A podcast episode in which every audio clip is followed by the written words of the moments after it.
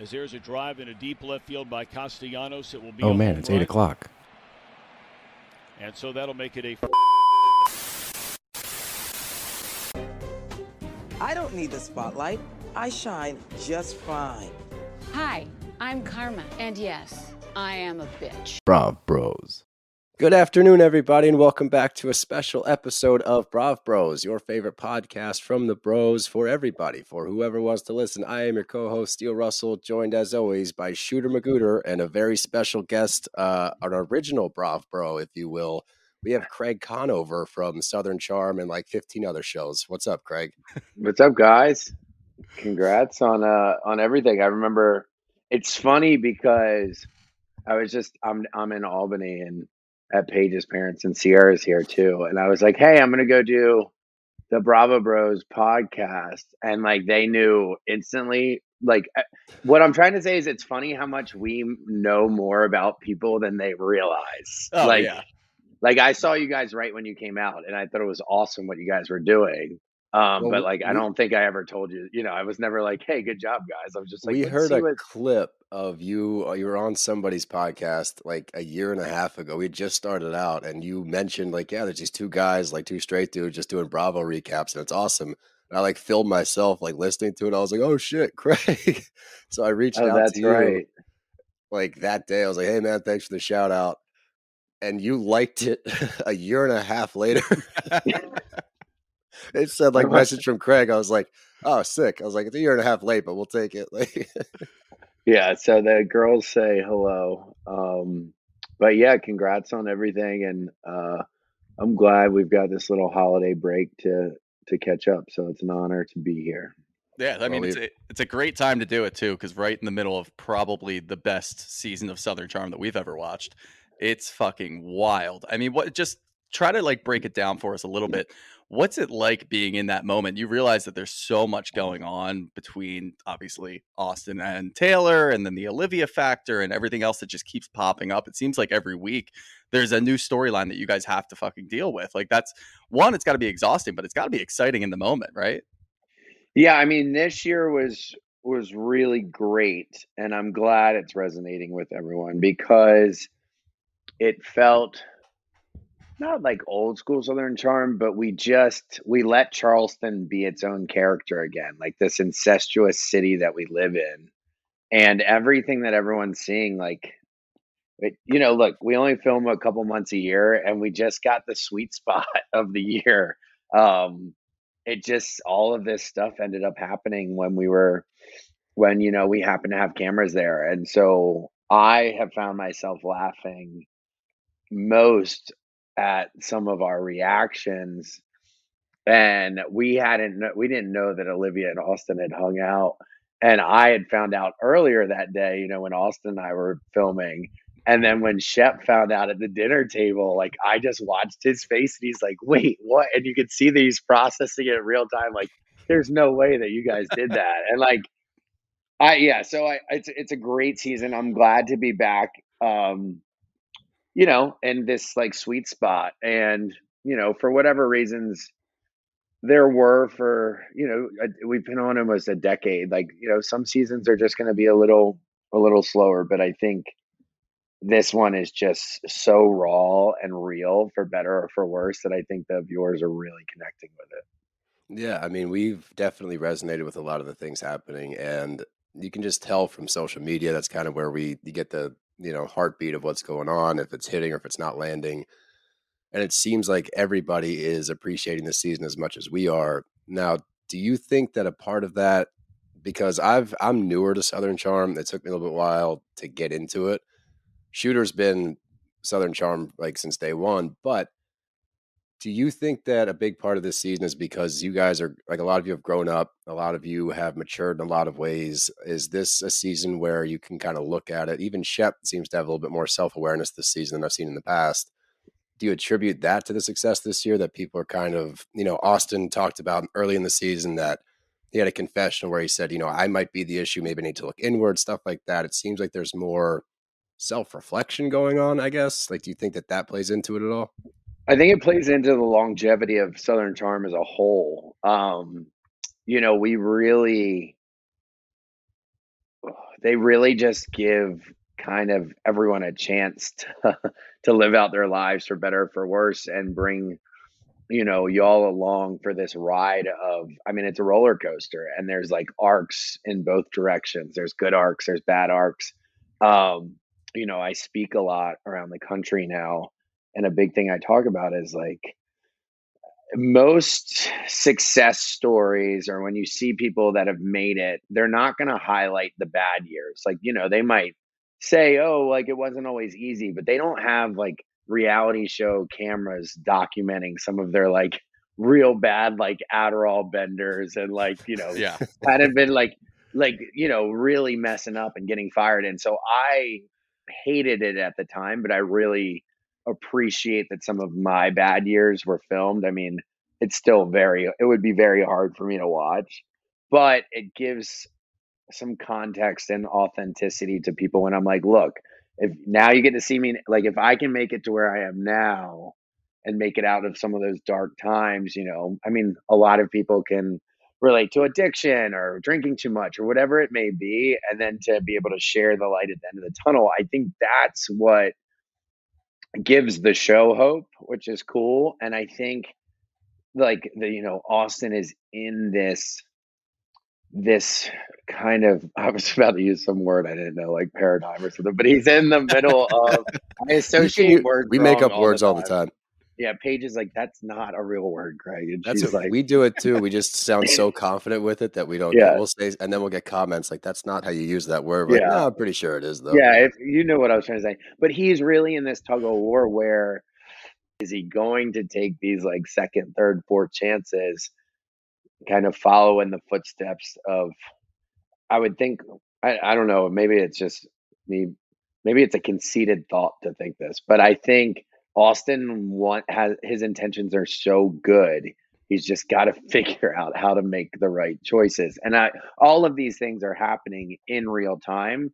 And I think this year we did a great job of of of not losing the the message and what you know what happened during filming between principal photography and it airing. Like I think you're getting a very true look at what happened. Yeah, I feel like that's like such a super important aspect of reality TV, and that's I love Southern Charm, and like I used to watch Summer House all the time too because it resonated with me as you know like late twenties, early thirties. I like to go out, like I want to have a party every weekend. I want to go out with my boys and go to the bar, and that's why it feels so different now because we get to watch year after year you guys change, and I want to like attribute a lot of that to you because watching you even over the last three years you've changed and matured so fucking much. It's crazy to watch you from like years ago yelling at a dinner table completely blackout and now you're the voice of reason. You're the one that people turn to for logic. I know yeah, look, I'm not going to be an idiot here. I'm going to go ahead and say good job Paige. I think she had a lot Yeah. to do with that. But that's th- but that's what I feel like we're we want more from Austen too. And obviously, yeah, we understand the aspect of what's going to make great TV will be Shep kind of losing his mind and maybe not growing up. And maybe Austen doesn't grow up because he's doing all these little things behind the scenes that make for such great TV. But we watch so much of your content that we want to root for you. Like we want you Right. guys to do better. And I feel like this year is kind of that thing. Like you've got a crazy balance going on right now when we watch shows the way that Steele and I do, where yeah, Austen's doing some dumbass shit and he's screwing up relationships here and there. But we can still see this is a slightly different Austen. For him to sit down in the confessional and say, you know, I don't know what the fuck I'm doing, but I'm going to therapy and trying to figure it out. And I understand that I might be the problem. So I'm trying to fix these things. It is a crazy component, but how does it feel for you? Obviously, you rewatch these shows, you rewatch all the episodes. Like you said, you were watching the screener on on the plane. How does it feel for you to know, like, yeah, you had some of your lowest moments on TV, and now to see where you are, is it kind of crazy to be like, yeah, I'm the voice of reason in this group? I kind of broke away from the Peter Pan, or what? What did we say was the plural of Peter Pan? Steele, Peter Pan. Uh, Peter Pen. Which, Yeah, isn't, Peter- which is not correct, but that's That's funny. Well, um, you know, I actually attribute yes, Paige, you know, and that's a whole conversation of like so, you know, some people are like, I won't change for anyone. And it's like, no, but you can get better. Like you can improve on yourself. You can become a better person. Um, and you have to do it for the right reasons. Like I've had times in my life where I had to stop drinking or slow down my drinking for the wrong reasons. Like, you know, I've dated you know, we've all dated people in the past, but one was just I knew like if we broke like when we broke up, I went back to my old habits. Like I honestly believe that with Paige now and like the way I live my life, um, and like the program that I do, like my personal like program, you know, if we broke up, I would still continue this or hopefully continue this. Um, Right. and it's sustainable growth and like I don't think that's a bad bad thing at all and I don't think anyone well some people out there would be like, "Oh, you're not like you know, like basically only the party guys that still miss, you know, having someone to hear the birds, you know, in the morning with. Uh, Yeah. but but other than that, like it's fun to get better. But Ciara, oh, Ciara told me, you know, after Winter House um, two, she was like, Craig, your message is. We actually talked about it this morning at breakfast. I used to say that Ciara said, Craig, your message is usually right and she was and she would say but it gets lost in your delivery this morning at breakfast she was like craig you're always right which was wild for her to say that but Okay. yeah I was High like, wow CC. but she was like but your dumbass would be but you know they would lose it you would lose it because you would give you know i was doing too much and you know i've been trying to get healthy and work on myself for a while now and this is the first show that was filmed after I made some changes in my life hmm and it's really enjoyable, you know. Oh, For a lot of years I couldn't watch and it's it's really fun to be able to watch again. I mean, it's cool to see you like you're actually still having so much fun and you have the perspective of, yeah, my friends are idiots. I know what they're going to do. I know they're going to do dumb shit, but you're still sitting there like laughing in the background, understanding, all right, look, I can give you some advice. I understand who you are as a person, but you're an idiot. And that's like really fun to do. And I, I want you to know that at least it conveys that way through TV too, because That's you're sitting there like, yeah, you know what? I feel better. I like watching myself because I know that I'm doing things the right way. Even us, the viewers, we're watching and we're like, Craig has changed and Craig's doing a great job right now because he's still having a great time. You're not like completely avoiding everything and not going out with your boys anymore because you don't want to get stuck in those situations. You found a way to still have fun and also do the right thing, which is cool to see. Well, you got to find that balance. And I just like I don't know, I've been trying to think a lot, especially after BravoCon. I'm like I- think I just have a lot to lose and that's the fun thing now. Is like I've built something that like, you know, we've got a lot of employees now. We've got a big company, like we have partners. Like I have a lot to lose, and there's a lot of pressure that comes with that. But also, you know, it's exciting, and um, you just continue to put one foot in front of the other. And I think that's like with Austen, he had been doing therapy, he was doing so well, and then you know he does this like crazy ass thing that I still like can't believe happened, but like he was doing he is at least is doing you know five steps forward four steps back and So like he is moving forward yeah he's slowly. progressing he just does he gets himself and that's why i love that you guys got to see my reaction Mhm. with everything this year because um you know it's still the absurdity of of this year still makes me laugh but Oh yeah, I um, mean it's it's outrageous to watch just because when you look at it like logically, then you break it down from that standpoint and you see Austen doing some of this shit, you're like, bro, like why on earth would you make that decision, especially when you are trying to work on yourself?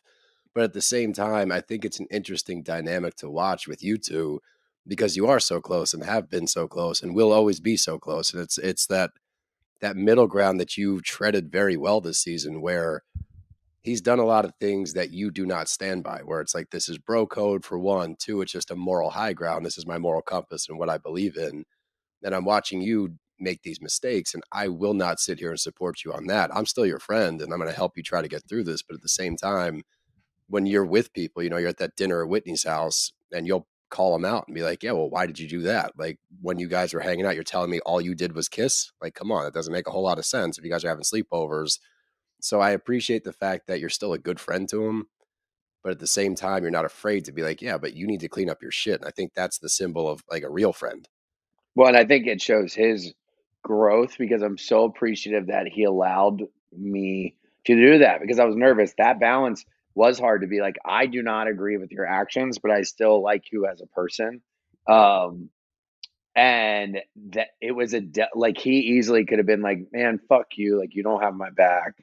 But instead, like he took it on the chin you know, I didn't go like I didn't try to fucking harp on it. Like, you know, like I wasn't like I made it clear that I didn't agree with what he did. Um and I, I don't know. I just I'm glad that we were able to make it through because we're in a great place. Like we're on tour right now together. He had a great like BravoCon and like it's you know, it's fun to see your buddy do well. And like it's but it's it I wasn't always good at being called out on my shit. You know, I'd be like find a million excuses and stuff. But I think he's doing about as best as he could just taking his lashings this year. Um which kind of were I think was prolonged because one I don't I think there was a lot of suspicion, you know, there still is in the season around what the full story was. So that's always going to keep something alive, you know. And that's what I tried to tell him. I'm like he's like, "Why are we still talking about this?" And I was like, "Well, with that suspicion of any story then it's going to keep keep going on."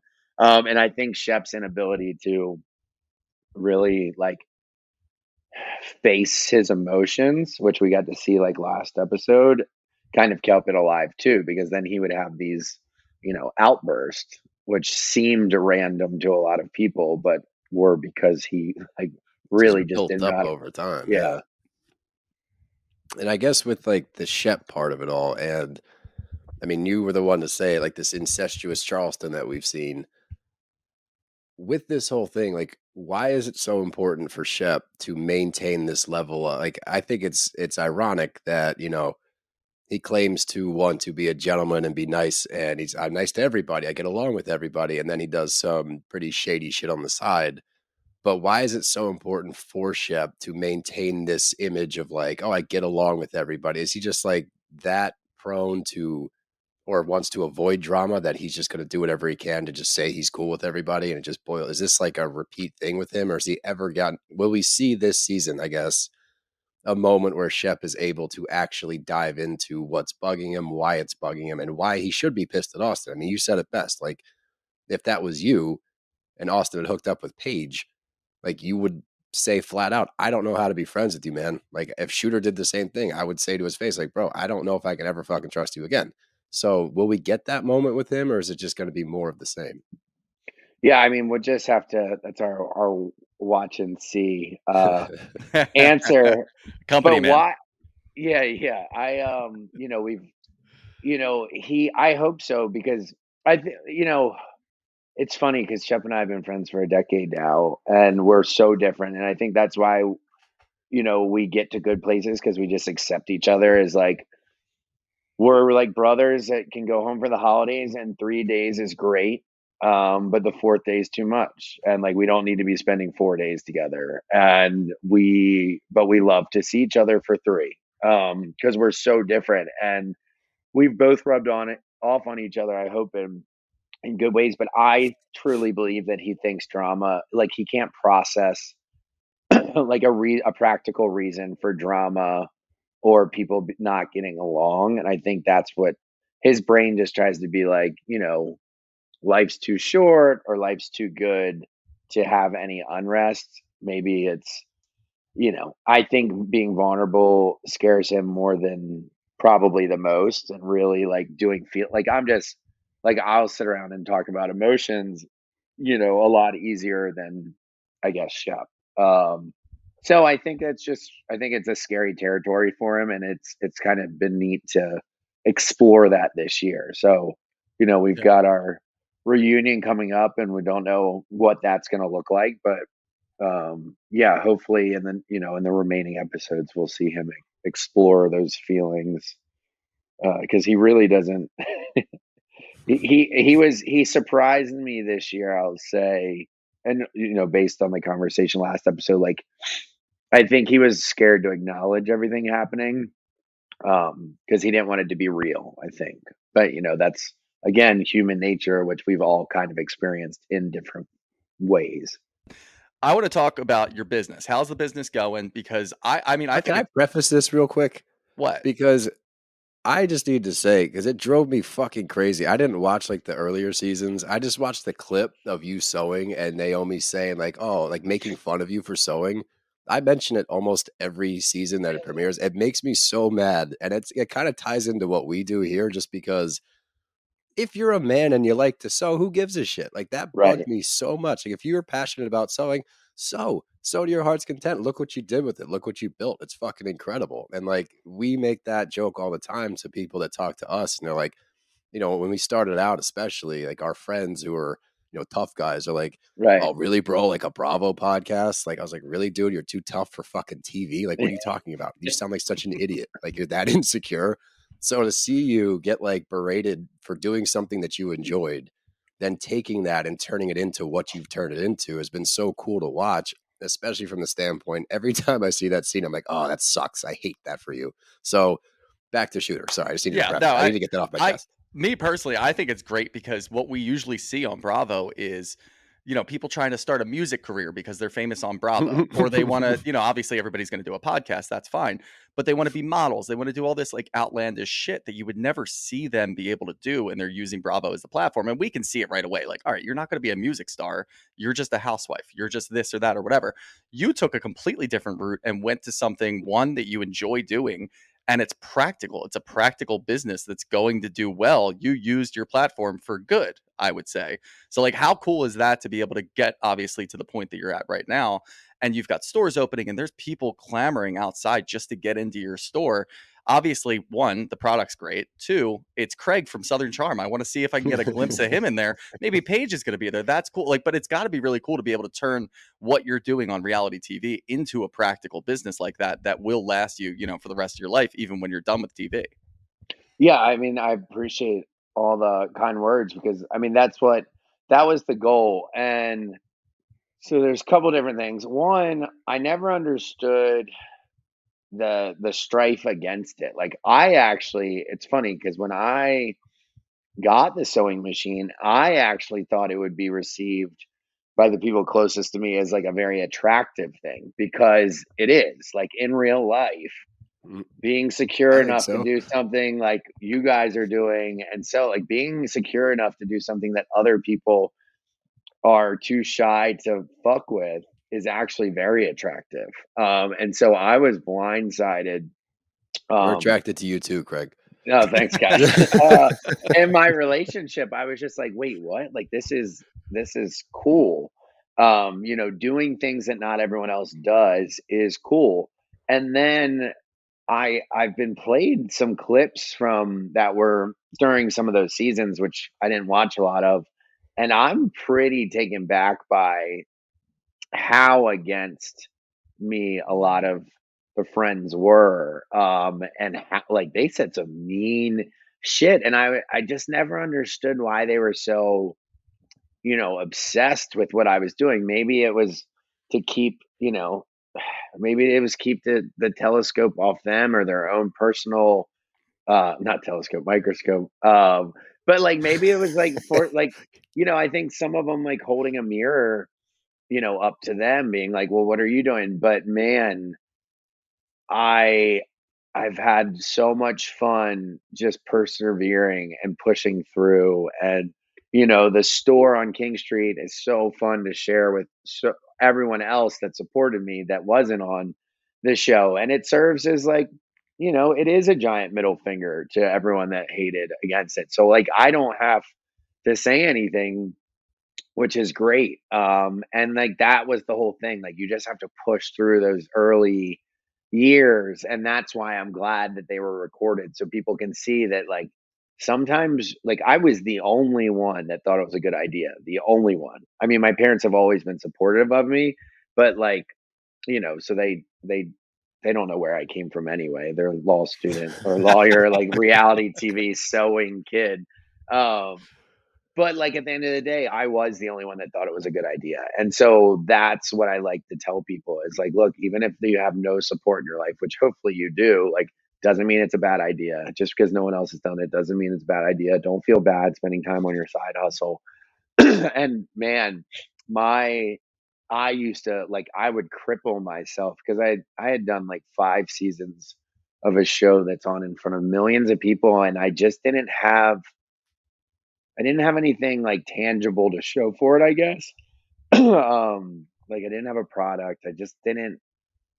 I, I didn't feel accomplished on that side of things, and I finally saw a meme or a graphic online where it was like, you know, Vera Wang made her first dress at like 45. Like the creator of Red Bull was like 52. The guy that started Uber was like in his 60s. Like this chart where it was like, you are younger than you think. Right. Um, and you have plenty of time. And tomorrow is the next day of the rest of your life. And so I would, I just, it's, it's kind of neat.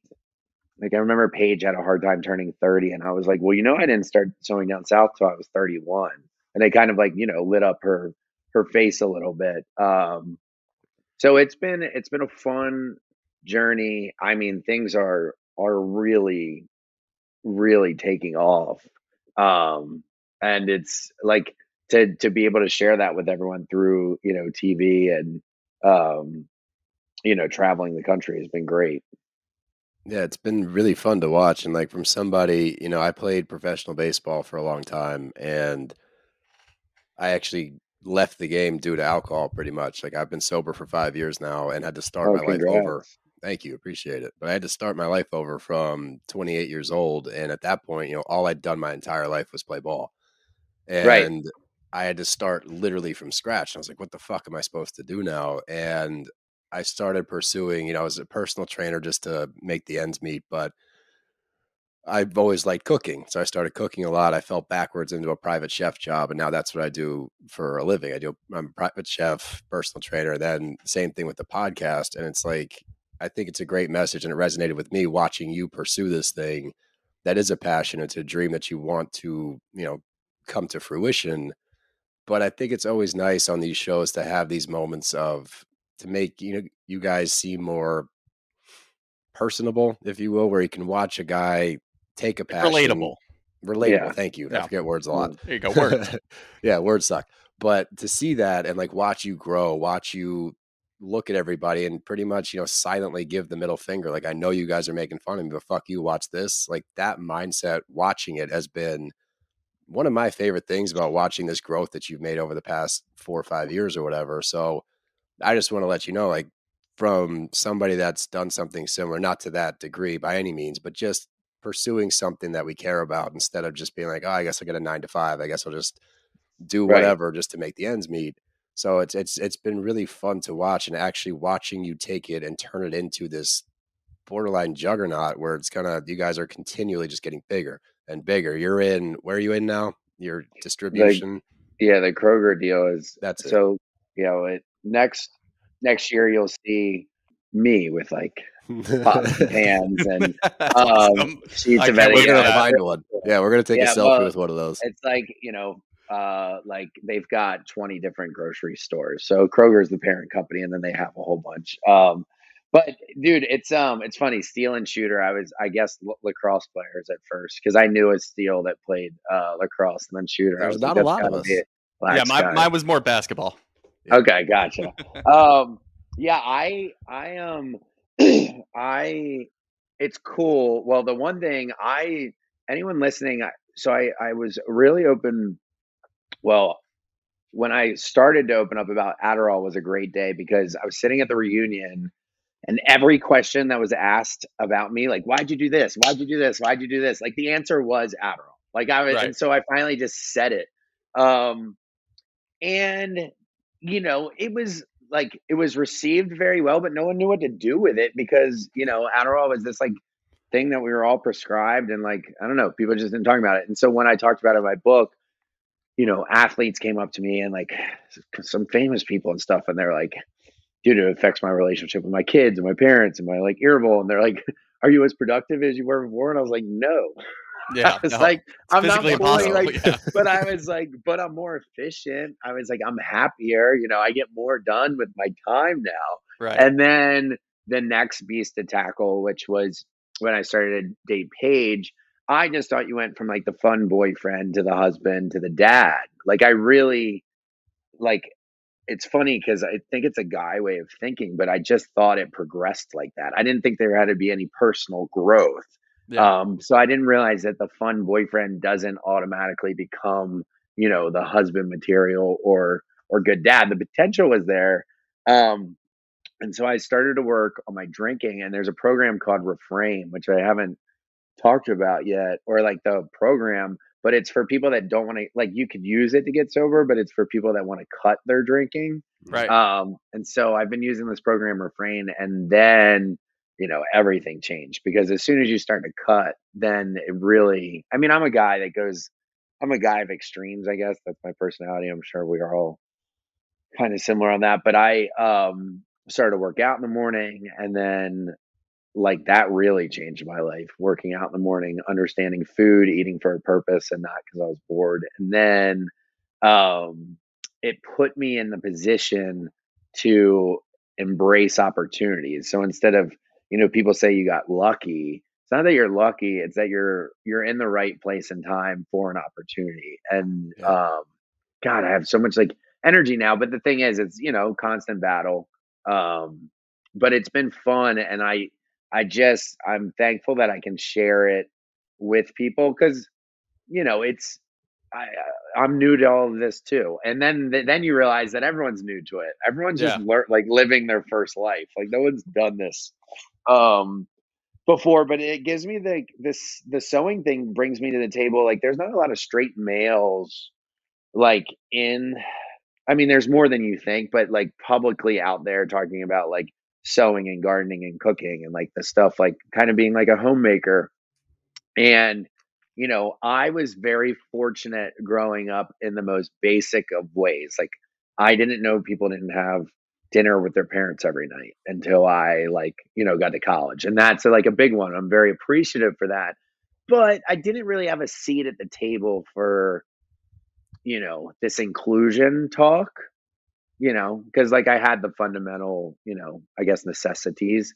And Right. so it's been fun because doing this, like, you know, not stereotypical straight male thing, it's it's given me a doorway to like speak on inclusive inclusivity and stuff like that in schools and like bullying and shit. And like, I don't know, it just opened a lot of doors that have been really fun. And I think you know, having a clear state of mind and being able to say yes when things come has has been great.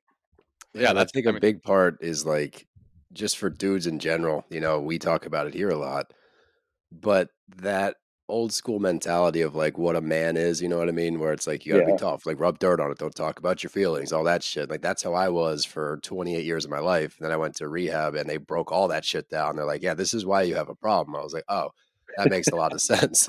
So, you mean like, the dirt's not working? yeah, no, come on. My my dad told me rub dirt on it, I'll be fine and to not be a pussy. That's all I need.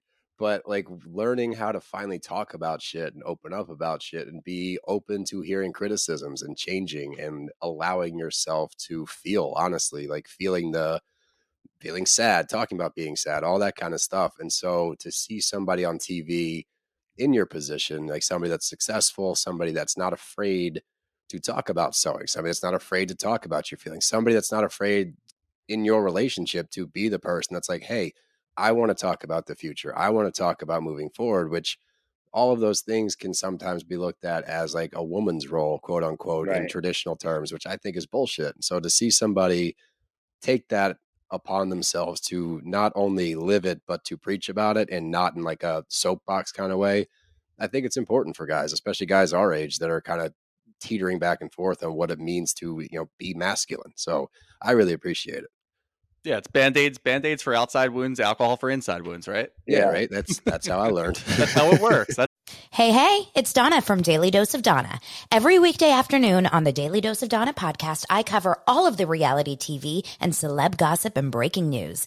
I'm a former TV casting director. My husband works in reality TV, and I live for the housewives, the sister wives, the Southern Charmers, and the Summer Housers.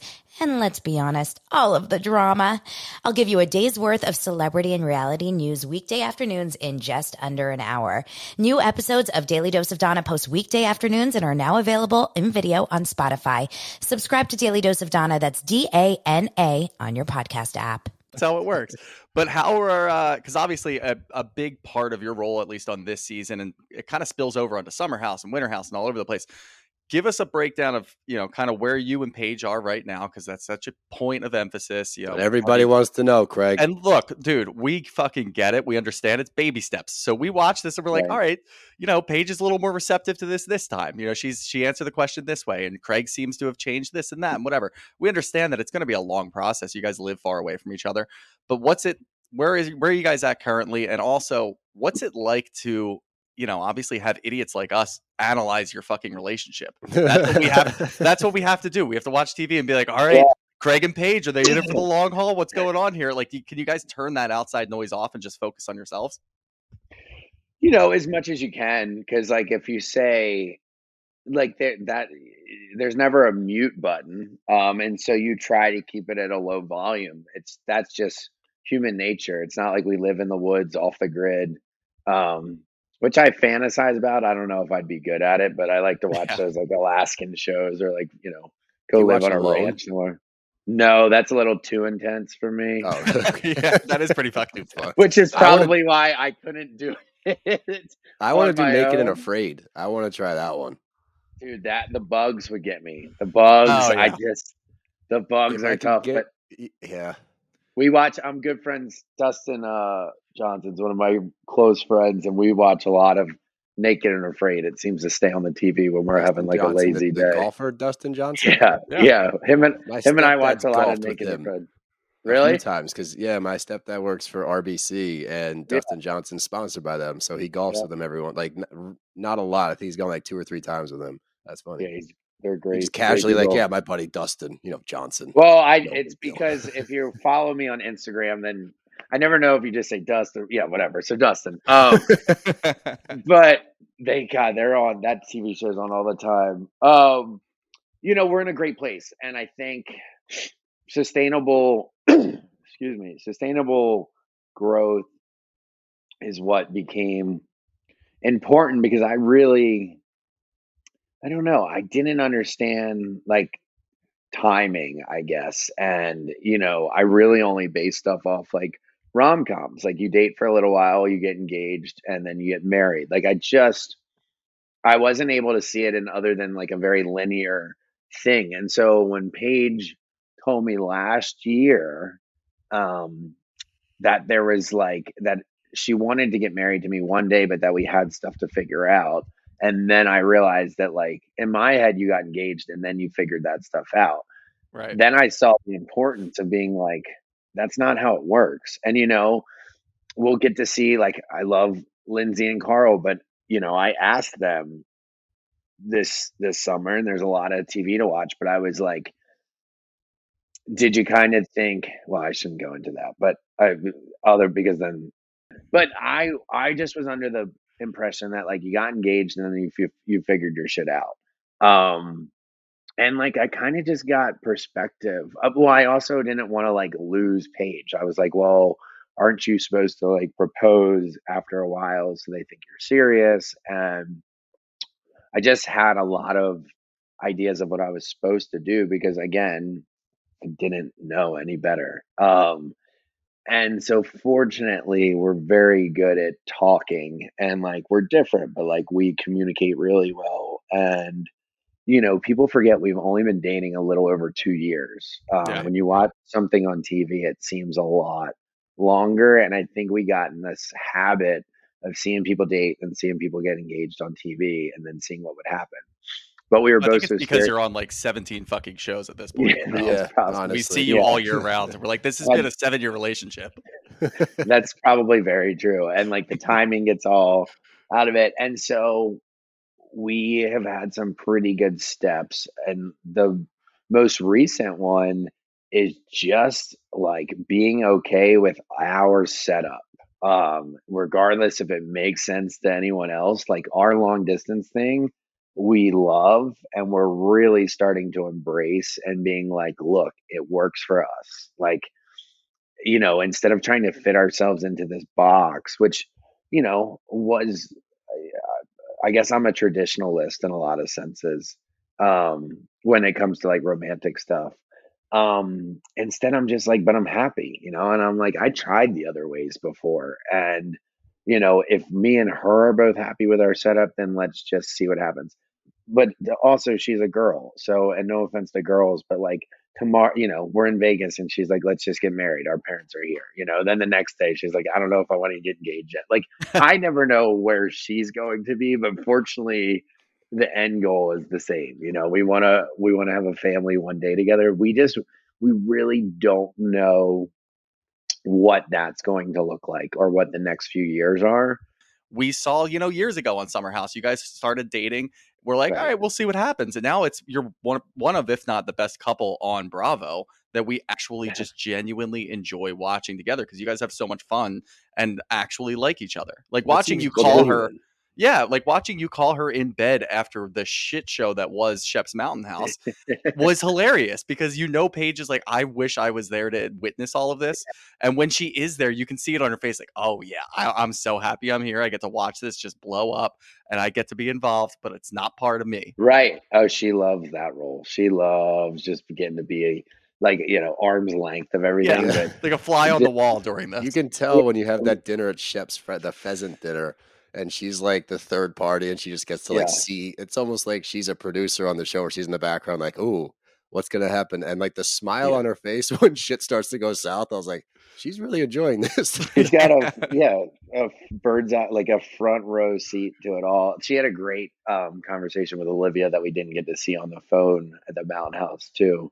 Um, but, you know, to their credit, which is funny because I, um, you know, I butt heads with, with like producers a lot, but they're our buddies, but you know, everyone has a job to do. But Yeah. um sometimes when they're like, you know, some of those conversations that me and Paige had, like we really the so the conversations that you guys see, we would not have had on our own, like, but we should have. So what I mean is like Oh, it's not like it's real, but like we were actually at least kind of pressured into finally having these conversations by our like you know our friends on the show because like a lot of times they're like have you talked about this and i'm like no you're right like we we haven't i was like i don't want to talk about this Maybe we should. probably Make me. should um Therapy Yeah, via so- producers. so you know sometimes it is like nothing's changed but i think you know it's funny that you said every you know you you see a little bit of movement and i think that's what was important to me. I'm like i don't care you know what the timing on this is as long as there's you know potential to move forward. Um you know but that's like in anything in life you don't want to be spinning in circles. So it's um it's it's you just kind of have to embrace it and and and really find the positivity in it because you know we do have so many long distance couples that message us or regular couples or whoever would i mean i think a lot of people have fun with it but the problem is is there's you know there's a lot of anger out there in the world too. And that's the you try to turn up the positivity and turn down the negativity. And i think the more in person interactions we have with people that's the goal. Like i love going to the store. I love traveling around. Um, you know, you got to stay off the internet. Reading like comments on the internet is like cutting. They were oh, like, Oh, wow. you, yeah, they were like, you know, because you you skim right by all the positive stuff. So you're gonna you you could read, you know, twenty nice comments or threads, but you're gonna stop on the one that like hurts you and that's mean, and you're going to read it knowing that it's going to hurt your feelings Yeah. and they like they compared it to cutting. I remember that. So I tell a lot of the girls that story um sometimes to try to to help them because I don't know. It's That's uh interesting. I'm Yeah, always the one we- that gets stuck on those bad boys. Shooter doesn't care. Yeah, and I I'll, don't give a shit. Now we we will will say we actually something, I'll be turned like, it we turned it into a up?" skit on our show. Like part of a segment for our show is here's the meanest comment of the week, and that's then we'll good. but then we'll go back at them and make fun of them. So I mean We, we, do rose and thorn. We call it. What's Yeah. your? I was scared to do that because I didn't want to encourage me comments. Oh, dude, does. people, I think people started giving us like one star reviews so that we would read their comment on it, and we're like, all right, all right, not at the like, not at the uh, settle down, sustainability of the show, yeah, but we're we're not going to read podcast reviews are so frustrating because people get confused and they'll like leave one star and be like, "This is my favorite podcast," and be like, oh Yeah, yeah, we've gotten that. We've or gotten like that. or like I really hated, you know, that you had Whitney on because he sucks one star, and you're like, but you're hurting us. Go Yeah, yell at get that shit all the time. They're like, I love the podcast, but disagreed with your assessment of Beverly Hills. One star. I'm like, dude, that's Yeah, that's please, mean. please Give us at least three. Subscribe to our podcast. Well, it's never anything other than like one or five. Yeah, like, there's other stuff there. But Um, moving on from that, we got two more things I want to do if you got time, and then we can uh yeah, of course. this up.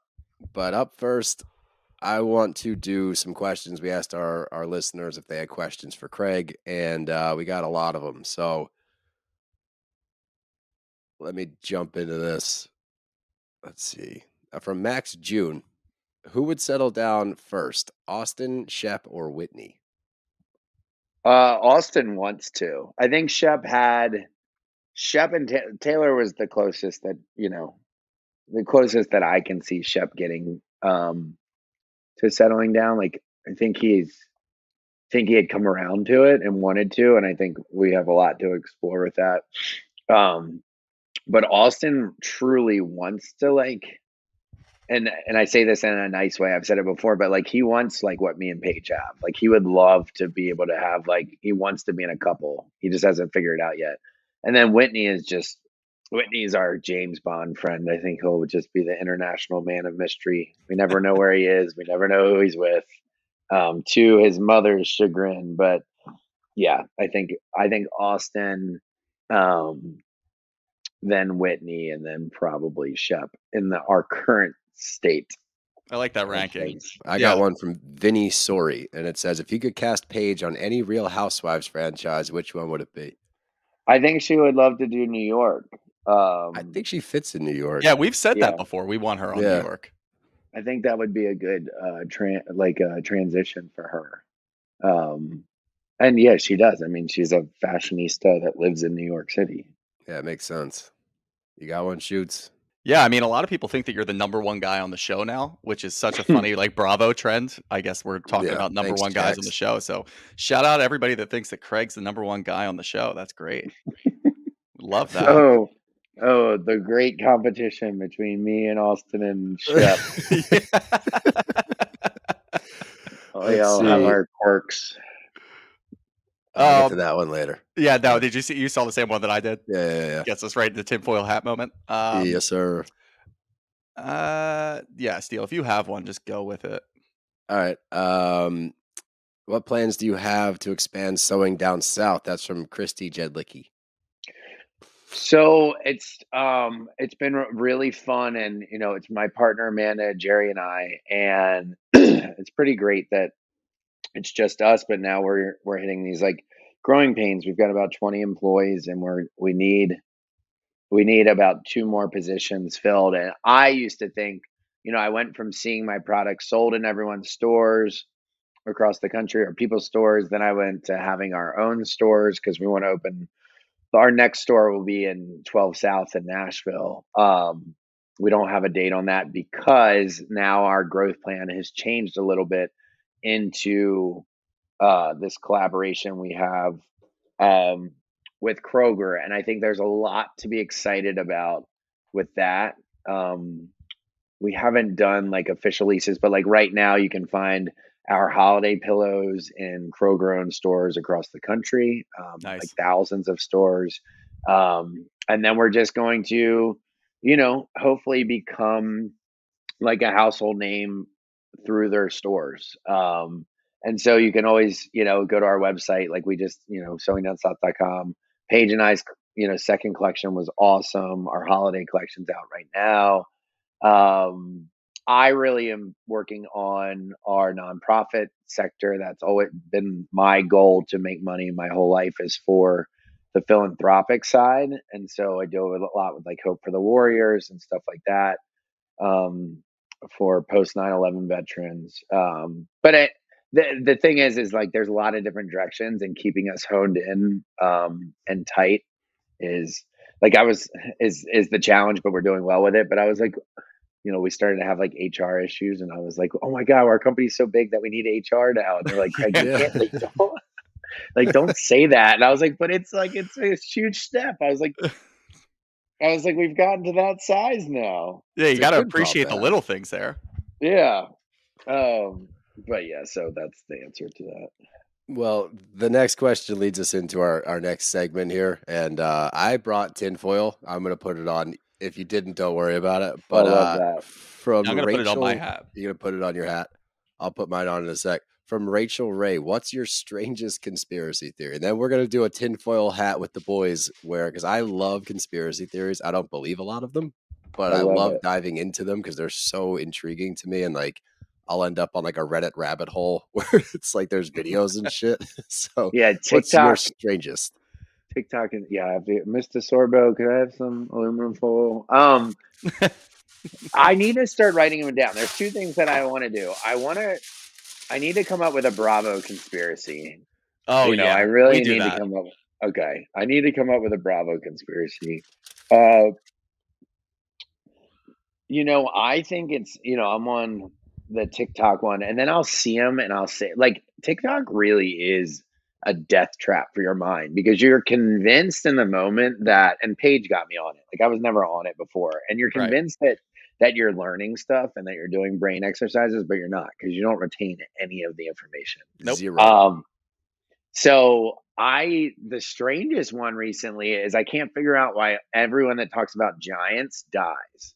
Like everyone that talks about giants in like I think it's the Appalachian Mountains, and there's these videos of these big like mountain doors like closing, and like I don't have you guys seen this one where like Yeah. they keep so killing love- yeah, themselves? Appalachia like lore is one of my favorite Oh, dude, topics. like how, It's like, so missing- All the missing people in the United States, and then all the cave entrances Yeah, dude. throughout, and like the Appalachian Mountains are so big on that. I, that's one of my favorite ones. But there's this one where I forget his name, but people, I mean, it's very easy to find. But he basically pulled over on the side of the road and he saw this like thing walking up the mountain, but it was like he was very far away. So it had to be the size of like a telephone pole.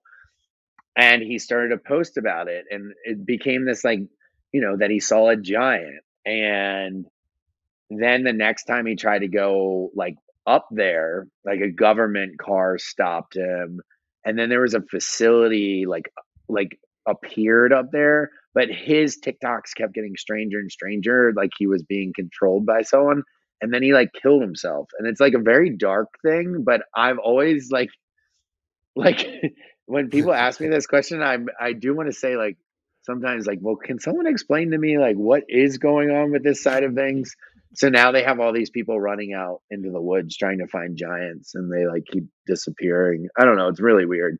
It's not a great answer. I obviously would I get think it's a good one. canceled. I would get canceled if I told you my real ones. Um, but it's it's crazy because I think mine mine mine do teeter into the ones that end up being true about the government, which most of them like are. Um, yeah, for sure. Like when you see stuff happening, you're like, "Come on, guys! Like you can't be that oblivious to." Everyone's just being, you know. So the, a lot of them lead that way, but the funny ones are like, you know, that birds aren't real. No one's ever seen a ba- a baby pigeon. I read one this morning. Um, oh, like tornadoes only happen in America. Like, why do tornadoes? Oh, the only government is controlling weather. I love that one. That's the a government- good one. that's I what's really think an Area true, though. 51. I'm I pretty think sure that I think tornadoes happen in other countries. No, I Well, don't think so. I like have been looking at it today, being like, do tornadoes exist in other countries? Googling. You would think like Australia, maybe, or somewhere in the Middle East, but no, they don't really. It's pretty much just America, Right. Based on This- what? based on We don't know. weather Like, research. what do you mean? yeah. I'm glad I got it my up. tinfoil hat up. Look it up. Read a book. My favorite one always has to do with aliens, and especially now that they're pushing all these. I guess that's my question. With all of the whistleblowers at Congress talking about aliens now, do you think that they're using that to distract from something else, or do you think that aliens are real? And then did you Well, see then the you're paper like- mache Mexican aliens that they showed? Yeah, that was amazing. I got pretty excited about that. I, Yeah. I don't let myself usually get excited, but I was like, I, I was like, how did it make its way to this level of government that it's being presented? Like maybe there's something here. Um, you know, the scary thing is, is what the fuck are they covering up? But if now they're like, you know what, guys, you're right, we have aliens. They're like, we I have Nobody cares. Yeah, no, they don't. No one cares. Um, I heard that because I read it. Those are the ones that I'll dive into is the alien ones, and I read one that there was a crash in Italy, a UFO crash in like the early 1900s, and the Vatican actually scooped up the wreckage and kept it in like the catacombs of Vatican City, and the Right. United States in the 40s paid for the remains of that, and that's why our jet propulsion systems and our military planes are better than everyone else in the world because we're using we're uh, reverse engineering alien technology that we purchased from the Vatican. That's one of my favorites. I, I mean, look, true. yeah, if you look at the advances in technology over the years, we went from like basic like tools of physics like the ramp and the wheel and the like and a pivot like seesaw over thousands of years that's all we had. And then in the realm of like a hundred years or 150 years we went from like you know automobile engines to like cell phones. Like how the fuck do cell phones actually work?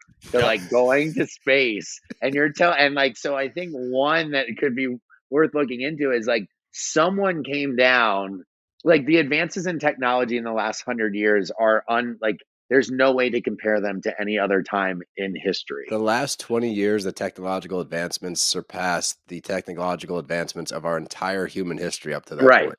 and Yeah. like the pyramids like we couldn't build the pyramids today that's what people don't realize like we actually could not build them like we don't have the tools to do it and like like how the fuck did they do like i mean i would i don't know about aliens now but like i almost think it's easier to believe that they came down and there was way more advanced technology back then than we have discovered because like some of the hieroglyphics has like have like breathing apparatuses in the pictures and like flying vessels and I think one of the like- pyramids had electricity going from the river that ran next to it into the king's chamber. And really that's what they were using to power everything that they were doing. Yeah. It- and like it's, so like fucking laser cut like the stone is so yeah i really should do like a conspiracies with craig maybe you guys can like start it craig steele and shooter conspiracies with us Oh but yeah, we'll people get so we'll do that, like, fired once up month. about them because, great. like, do that.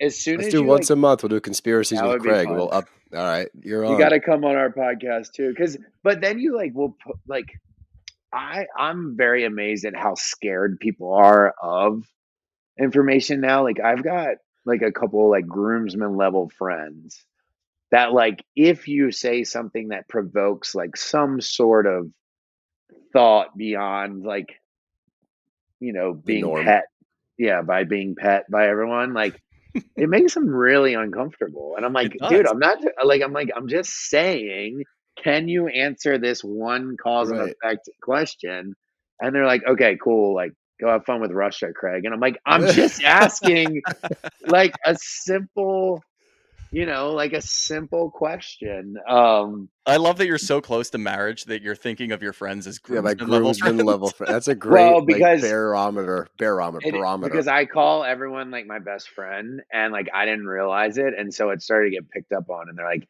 and Austen's like, oh yeah, Craig and his like hundred best friends, like, and like because I'm like, oh, like my best friend, this guy, this guy, so I had to start being like, all right, groomsman level Yeah, you've got different tiers that you actual have to go best down. friend. Who's that's best, good. best man is reserved for one. That's your, that's your best friend. That's the one that has the problem with my thought process. No, I mean my brother will be the best friend. That's But a good that's cop out. why- We love that. That's yeah. Well, he made my I'm my brother's best man in his wedding next year. Um, and it's kind of like a southern thing too, which I didn't realize. I have yeah, like it's gonna be tough. But then Paige is like, I you're not gonna have groomsmen. And I was like, Yes, I am. I was like, I have like 12 groomsmen. And she's like, they're not stand I was like, they don't need to stand up there with us, but they're going to be like they're hanging out with me during all of this stuff as my groomsmen. Then you can sit them wherever you want. Mhm. But I guess it's like tr- like it's not on like it's trending towards not having big wedding parties. But I was like, well, I do. Like I, I that's had not. my buddies hang out with me beforehand and like told them that yeah you would be, but I only had Right. two stand up with me, and then like my brothers Okay. got involved a little bit. Right. But I think that like my wife didn't really want to do wedding parties either. She's like, it's just not the it's not the thing anymore. Granted, my wife is so shy that there's like a back staircase to the altar. She's like, Can I just take that one? And the the That's guy funny. running the wedding was like, I've been doing this for 20 years and no one has ever asked that. Like, this is about you. It's the big entrance. She's like, Yeah, nah. Like, I just want to like slide in right there. I do appreciate the tinfoil. Like it makes me feel at home. I am Yeah. just a little I uh some people started to show up at our shows with it and then someone came like a whole group of people came to my store with like tinfoil hats and I was like, I don't know if I want to go down this. Yeah, you path." don't Yeah, want I to be was like, associated with hey, that. Not I even was like, Disney. it was- dangerous road. Yes, I was like, so we have like I posted it, or I think Rod did, uh, from our show because he texted our like. It's funny because some shows have like group chats. Ours has never worked. Like we have very like I'm in three different Southern Charm cast group chats because Mhm. I get along with a lot of people, but Oh yeah.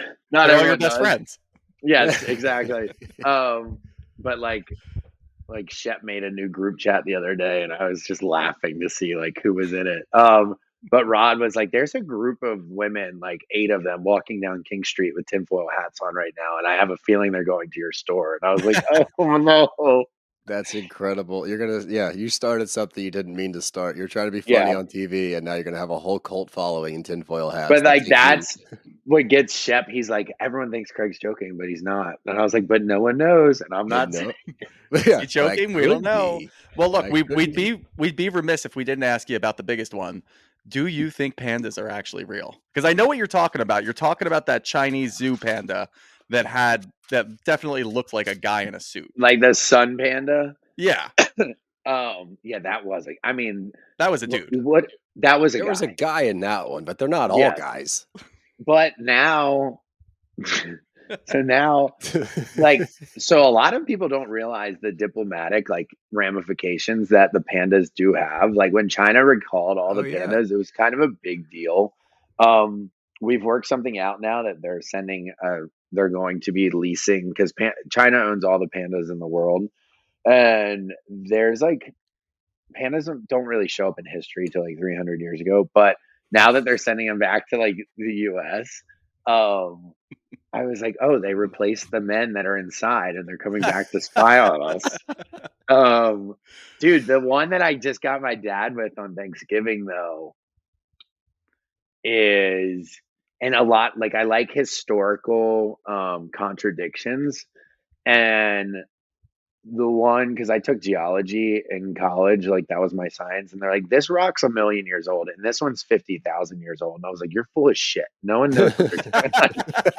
I was like, this, "She's like, and this one's fifty million years old." And I was like, "This is so stupid." But I'm not.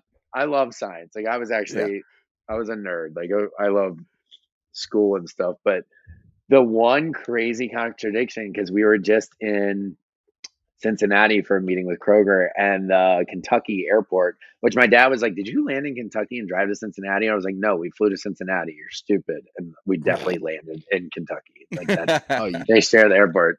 Like you fly to Kentucky to go to it's just like the Cincinnati airport's in Kentucky. yeah, Um yeah. It's like right. yeah, we I actually didn't know that either. we talked about this on Monday because uh, we were watching the the Chiefs Eagles game Monday night, and we were discussing with Steele's wife about where Kansas City actually is. Yeah, Why is Kansas City in Missouri. And not in Yeah. Kansas? It's stupid, but it's right on the border. It's the same thing. So they're they have dinosaurs in the airport, which is sick. Like I loved it. They had like like smaller ones, but like saber tooth tigers and like woolly mammoths and Nice. like I guess prehistoric animals. And like my parents and I just did the Natural Museum of History in New York, which was sick. And like they've got they just found a new dinosaur and all this stuff. And so I told my dad because like we're medium like I wouldn't say we're like we're like I grew up Catholic, but like I went to Sunday school and like my parents will go through phases where they go to church on Sundays and now they found like a non-denominational place where you know it feels good that like you know it, we're more like personal relationships like I'm saying like we're not overly religious but we also have like religion in our foundation Yeah. you know to an extent but I was like dad you know like I was like well how do you explain that the Bible says that the world's only like 7,000 years old. And he's like, it doesn't say that. I was like, but it does. So, like, how do you explain dinosaurs if the Bible says, and he's like, that just doesn't make sense, Craig. And I was like, that's what I'm asking you. Like, where did the dinosaurs? Didn't we come not find dinosaurs until like a hundred years ago or something? Yeah, like George Washington didn't know they existed. So Right. I asked my Sunday school teacher this, and this is when I got to stop going to Sunday school. But my dad just didn't remember this. I mean, he's getting a little older. And I was like, Dad, like, I asked this guy, and he was like, dinosaur bones were placed on the earth by the devil to trick like non believers or believers that, like, because I I've asked the question. I- too. Yeah. and so now, because my dad was like, you have to find an answer for me online. So they say that the days in God's eyes are de- are are thousands of years in human years, like That's God convenient. years. Yeah. So like like the seven days of creation were actually over like tens of thousands of years. And I was like, well, there you go. That that's what you can. That's a good enough answer. Yeah, Yeah, it, it, sure. does, uh, it does the trick. a lot of people don't know like i don't bring that up as a religious thing it's just a historical contradiction that a lot of people don't think about That's great. um, Well, the That's last one, thing that we want to at some point, and if you guys would be up for it, if we could have a scramble between pillows and beer and the Brav Bros on the golf course in Charleston at some point, if you guys would That be would be down to do great. that. We yeah would we'd love to do that i just played with uh marty mush from barstool uh it Oh, was you did? great we had so much fun um but yeah we'll do it well all right where do you guys live We're in Philly. but you okay i knew you're philly fans but i didn't know if you were still in philly well that's an easy trip we flew paige and i i flew to philly and she took the train to philly and we drove down to delaware um but yeah it's an easy trip to charleston there's an american flight that goes right there and um we would love that i live on Yeah. William, i live on a golf course so we'll just play there It'll be. Perfect. Get that set up. Um, but other than that, man, we really appreciate you taking the time to to chat with us. We've been fans of yours for a while, so this has been awesome. Nice. Yeah, it was fun. And uh that'll be cool. You guys come down, maybe come during a filming season or something, like in the spring. That'd Um be sick. Yeah, that'd be great. I haven't done a podcast in a while, so it was fun. I mean like like this, it was good. Like someone else's. I didn't mine. Yeah. No, it was a blast. But um, all right. Well, thank you again for coming out, and uh, we'll we'll be in touch about maybe a monthly segment, conspiracies with Craig. And we'll, Yeah, we'll- you guys gotta come on um Pillows and Beer too, because we'd love to hear about how you guys started and more of your story. Oh, yeah, I think it's for pretty sure. great. That'd be All I'll right, well, you cool. text. We'll figure it out. But uh, thanks again, and we will talk to you soon.